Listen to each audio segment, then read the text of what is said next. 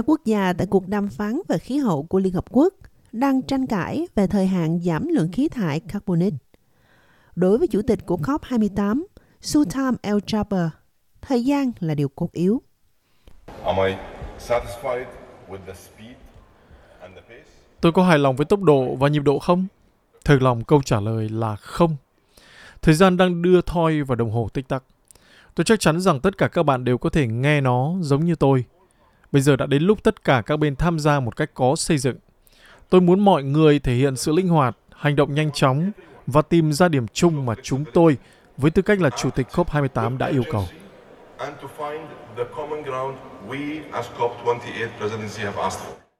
Câu hỏi trọng tâm của cuộc đàm phán là phải làm gì với nhiên liệu hóa thạch đang gây ra biến đổi khí hậu. Tuvalu là một quốc gia Thái Bình Dương, bao gồm chín đảo san hô. Đây là một trong những quốc gia dễ bị ảnh hưởng nhất bởi hậu quả của biến đổi khí hậu. Ông Simon Coffey là thành viên Quốc hội Tuvalu, đồng thời là Bộ trưởng Bộ Tư pháp, Truyền thông và Ngoại giao. Ông nói rằng với độ cao trung bình chỉ 2 mét so với mực nước biển và diện tích đất liền chỉ có 26 cây số vuông, Tuvalu phải đối mặt với nguy cơ bị nhấn chìm khi mực nước biển dâng cao. Imagine standing on the last patch of land you can call home. Hãy tưởng tượng bạn đang đứng trên mảnh đất cuối cùng mà bạn có thể gọi là nhà, rồi nhìn nó biến mất dưới chân mình. Đây không phải là cơn ác mộng xa vời. Đó là thực tế sắp xảy ra với người dân Tuvalu của tôi. Với tốc độ mực nước biển tăng lên không ngừng, Tuvalu được dự đoán sẽ bị đại dương nhấn chìm trong vòng nhiều thập niên. Nhưng chúng ta không chỉ mất vùng đất, mà còn là bản sắc, là tinh thần dân tộc. Ông Simon Coffey đã nói với SBS News rằng những nỗ lực vận động hành lang của OPEC đang phản tác dụng.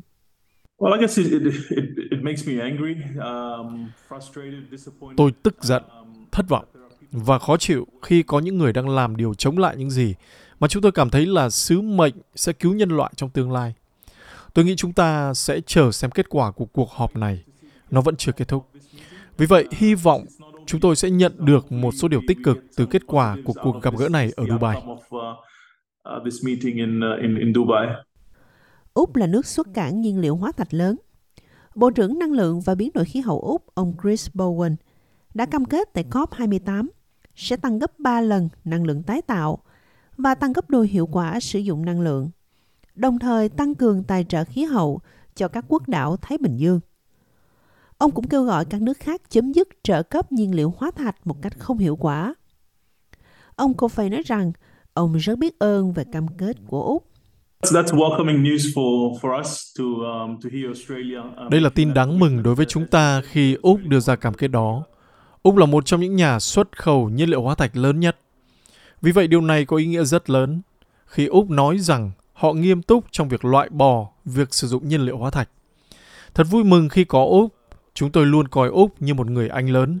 Thật tốt khi có họ ở bên cạnh chúng tôi, đặc biệt là trong các diễn đàn. Đó là tin đáng mừng cho chúng ta. Nhưng một số nhà hoạt động, chuyên gia và nhiều quốc gia đang phát triển đã chỉ trích các công ty năng lượng lớn và các quốc gia dầu mỏ như Ả Rập Saudi và Nga vì ủng hộ cách tiếp cận giảm dần nhiên liệu hóa thạch một cách chậm rãi. Thượng nghị sĩ đảng Dân Chủ Ed Markey Thành viên trong nhóm 7 quốc gia gồm các thượng nghị sĩ Hoa Kỳ đến tham gia các cuộc đàm phán, lo ngại rằng một số bên đang cố gắng hạ thấp cuộc khủng hoảng mà nhiên liệu hóa thạch đã gây ra.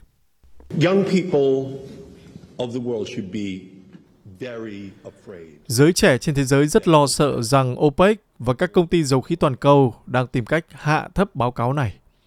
OPEC và các công ty dầu mỏ hiện đang cố gắng minh oan cho cuộc khủng hoảng do nhiên liệu hóa thạch tạo ra. Các công ty Hoa Kỳ cũng là một phần trong đó. Bất chấp các cam kết tại COP28 về tăng gấp 3 lần năng lượng tái tạo và cắt giảm lượng khí thải metan, phân tích của cơ quan năng lượng quốc tế IEA phát hiện ra rằng những cam kết này còn thua xa việc hạn chế sự nóng lên toàn cầu ở mức 1,5 độ C. Nếu chúng ta thải nhiều vật chất hơn vào không khí, hành tinh sẽ sôi sục. Đó là điều chúng ta ở đây để ngăn chặn. Chúng ta có thể thỏa hiệp và chúng ta nên thỏa hiệp với cách chúng ta sẽ làm điều đó bằng cách thực hiện các phép tính Chúng ta không thể nào chối bỏ con số 1,5 độ C. Chúng ta không cần phải tranh luận về sự cần thiết phải loại bỏ nguyên liệu hóa thạch càng sớm càng tốt. Phân tích của IEA cho thấy các kế hoạch hiện tại sẽ chỉ giảm ô nhiễm carbon toàn cầu xuống 30% so với lượng cần thiết vào năm 2030. Jennifer Morgan là nhà đàm phán về khí hậu người Đức, người đã đàm phán với các phái đoàn Ả Rập Saudi và Iraq. Bà nói, vẫn còn hy vọng về một thỏa thuận khí hậu toàn cầu. Wopke Hustra là ủy viên khí hậu của EU. Ông đang kêu gọi sự đoàn kết để ngăn chặn sự nóng lên của hành tinh. Tôi nghĩ họ nhận ra rằng chúng tôi nghiêm túc, khoa học cũng nghiêm túc, các quốc gia khác cũng nghiêm túc. Liên minh châu Âu rất nghiêm túc về vấn đề này, do đó họ cảm thấy là cần phải tham gia, cho dù là họ hơi hoảng loạn rằng không biết liệu đó có phải là nhận thức về việc các cuộc thảo luận đã tiến xa đến đâu.